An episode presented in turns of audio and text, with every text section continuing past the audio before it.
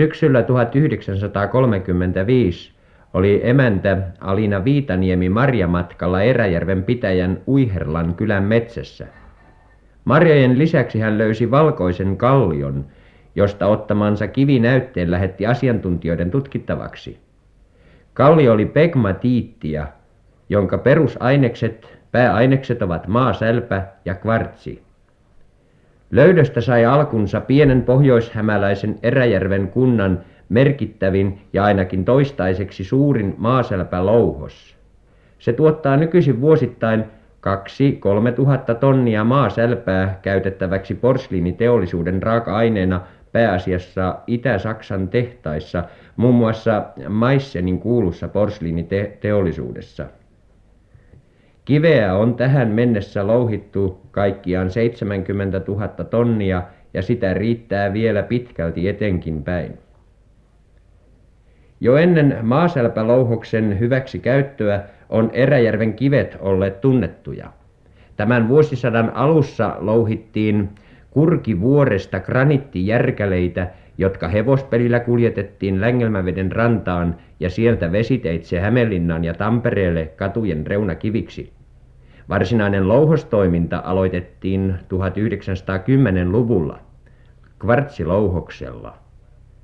Pienessä pitäjässä on nykyisin seitsemän louhosta, joista tosin vain kaksi on tällä hetkellä toiminnassa.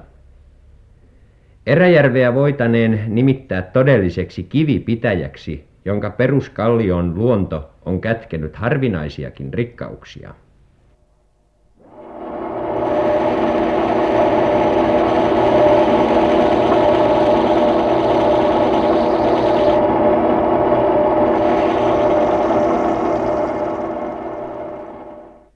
Tämä ääni lähtee jalokivihioma-koneesta, jonka ääressä gemmologi Tarmo Grönqvist on parhaillaan hiomassa vaalean taivaan sinistä läpinäkyvää kiveä. Niin, tämä hiottavana oleva kivi on topaasi, joka täällä Eräjärvellä esiintyy sinisenä tai värittömänä. Muualla maailmassa kuitenkin löytyy muunkin värisiä topaaseja. Tätä ei kuitenkaan pidä sekoittaa sellaisiin kvartseista käytettäviin virheellisiin nimityksiin kuten savutopaasi ja kultatopaasi, vaan tämä on todella aito topaasi, jota usein erotukseksi näistä virheellisistä nimityksistä sanotaan jalotopaasiksi. Ja tämä onkin meidän arvokkain kivemme. Sitä löytyy täältä kahta eri tyyppiä, joista toinen on samea ja toinen kirkas.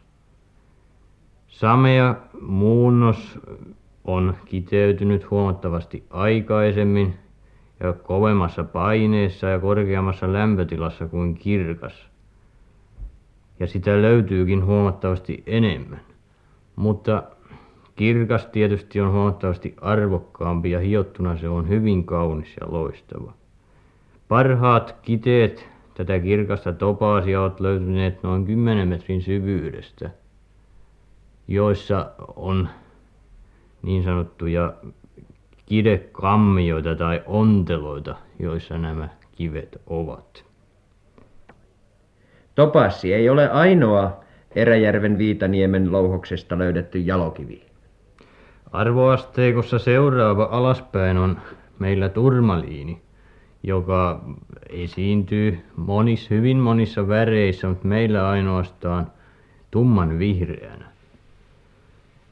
Se, on, se esiintyy tankomaisina kiteinä ja kiteen päästä katsoen se näyttää täysin mustalta. Tätä ilmiötä kutsutaan pleochroismiksi ja sen avulla voidaan erottaa hiotut kivet vastaavan värisistä synteettisistä spinelleistä, koska tällöin löytyy aina aidossa turmaliinissa tavallisesti suunta, jossa tämä näyttää täysin mustalta. Sitten voimme mainita peryllin. Peryllin läpinäkyvät muunnokset ovat hyvin kalliita, kuten smaragdi, akvamariini ja morganiitti. Meiltä on kuitenkin löytynyt vain keltaista läpinäkyvää perylliä, ja sitäkin melko vähän. lisäksi täältä jo löytyy joukko kvartseja jotka ovat halpoja ja joita löytyy hyvin paljon kuten savukvartsi ruusukvartsi raidakvartsi lumikvartsi ja vuorikristalli.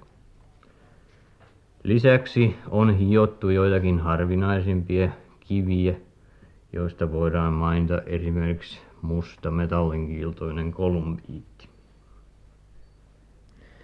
Olemme tottuneet siihen että jalokivet ovat vain muun maailman tuttuja joista me tavalliset suomalaiset olemme jääneet paitsi.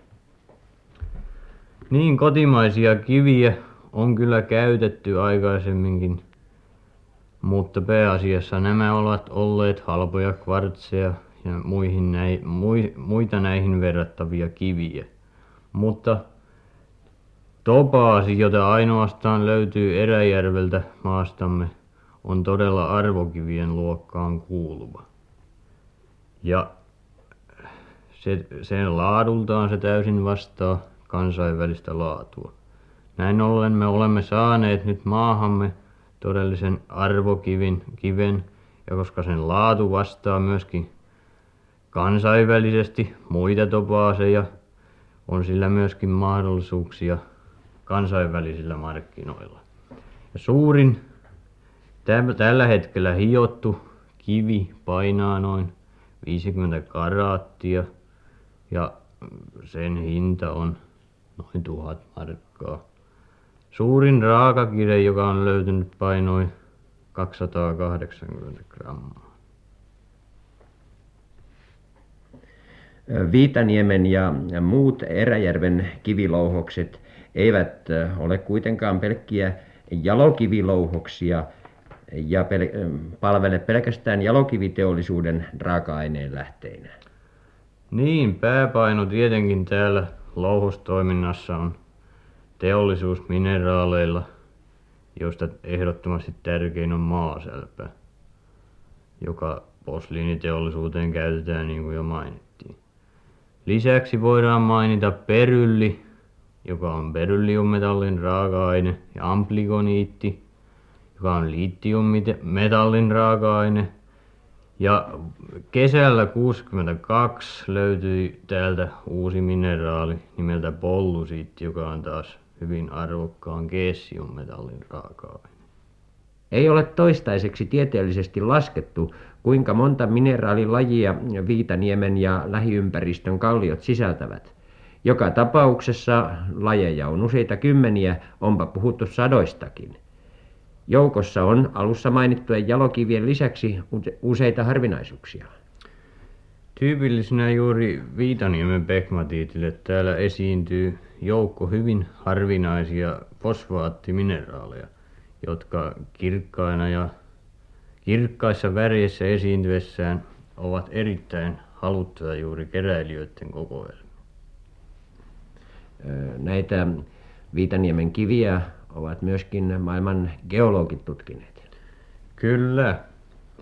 Täällä on käynyt ja usein käy täällä jatkuvasti ulkomaalaisia geologeja jotka ovat kiinnostuneita juuri näistä harvinaisista fosfaattimineraaleista. Eräjärveltä on myöskin löytynyt mineraali joka jota muualta maailmassa ei ainakaan toistaiseksi ole tavattu. Niin tähän fosfaattimineraalien ryhmään kuuluva väyryneniitti on tosiaan sellainen mineraali jota ei ole muualta tavattu. Sen löysivät muistaakseni vuonna neljäkymmentäyhdeksän louhoksen työmiehet Martti Aaltonen ja Toivo Ahonen. Ja tieteellisesti sen tutki A. Fohlbordt joka väitteli näillä kivillä tohtoriksi ja toimii nykyään Nevadan yliopiston mineralogisen osaston johtajana Amerikassa. Ja hän nimitti tämän kiven opettajansa kunniaksi professori Heikki Väyrysen kunniaksi. Väyryneniitti on näöltään vaaleanpunainen rosoinen kivi suhteellisen kevyt. Onko tällaisella kivellä käyttöä tätä kiveähän esiintyy hyvin vähän eikä siinä siinä mielessä mitään teollisuuden käyttöä ole. Mutta sehän on ulkonäöltään hyvin kaunis ja lisäksi se on erittäin harvinainen niin ja sitä voidaan hioa korukiviksi. Tällöin se on hyvin erittäin haluttu juuri keräilijöiden kokoelmiin harvinaisena korukivenä. Kivien käyttö on hyvin monipuolista uusinta Eräjärven kiviteollisuudessa ovat kivenmurskaamot uusin sivutuote on nimeltään pegmatiittirouhe jota käytetään kukkaruukuissa kukkapenkeissä ja muissa sellaisissa. Sen tarkoituksena on toimia koristeaineena ja samalla sillä on lisävaikutuksena kasviravinteet. Ja se sen se koostuu pääasiassa jalokivimineraaleista kiillemineraaleista ja fosfaattimineraaleista joista kiillemineraalit ja jalokivimineraalit toimivat koristeaineita kun taas fosfaattimineraalit ovat pehmeinä pehmeitä mineraaleina tavallisesti jauhatuneet hienoksi ja ovat hienona aineksena tässä mukana. Kun taas kovat ja kestävät mineraalit jäävät kukkaruukkujen pinnalle ja fosfaattimineraalit painuvat kasteluveden mukana alas. Ja koska tämä pegmatiittirouhe koostuu monista jalokivimineraaleista niin silloin on täysin mahdollista että täältä pussista voi löytyä täysin hiontakelpoinen topaasi berylli turmaliini tai vaikkapa savukvartsi.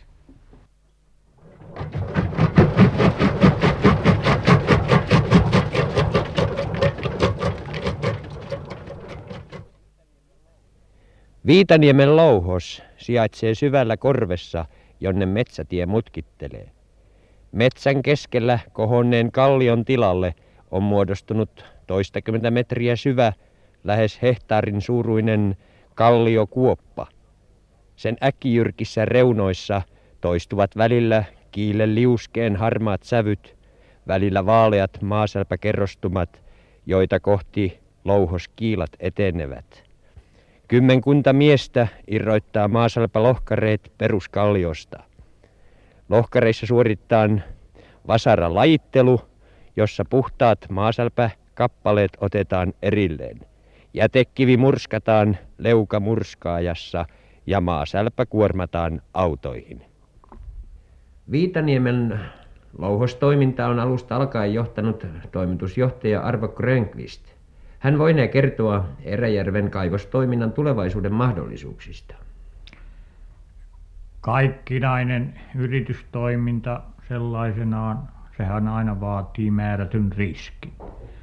Ja voidaan sanoa että ennustaminen tulevaisuuteen on hyvin vaikeaa siinä mielessä että laajeneeko tuotanto vai vai onko edessä jotakin sellaisia pulmia joita ei jaksa viedä yli. Toisaalta on niin että suomalainen maaselpä maailmanmarkkinoilla on verrattain hyvässä huudossa.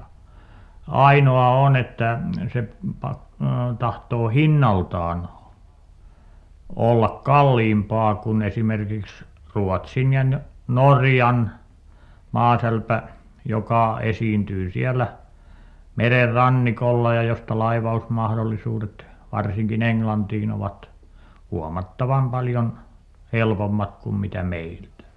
Toisaalta tällainen sisämaassa sijaitseva louhos myöskin aiheuttaa pitkät kuljetuskustannukset. Ja ensin autokuljetus ja sitten rautatiekuljetus satamaan niin se on oma kustannuserä jonka joka vie osan maaselvän markkinoimismahdollisuuksista. Mutta koskaan ei voi olla tällaista toimintaa harjoitettaessa pessimistinen siitähän ei tule mitään. Meillä on edelleen olemassa vissit mahdollisuudet. Oletamme jatkuvasti että muun muassa sivutuotteiden joita joista on edellä puhuttu niiden kysyntä saattaa kasvaa ja niiden arvo sinänsä saattaa huomattavasti kohottaa louhoksen kannattavaisuutta niin näin ollen uskomme jatkuvasti tulevaisuuteen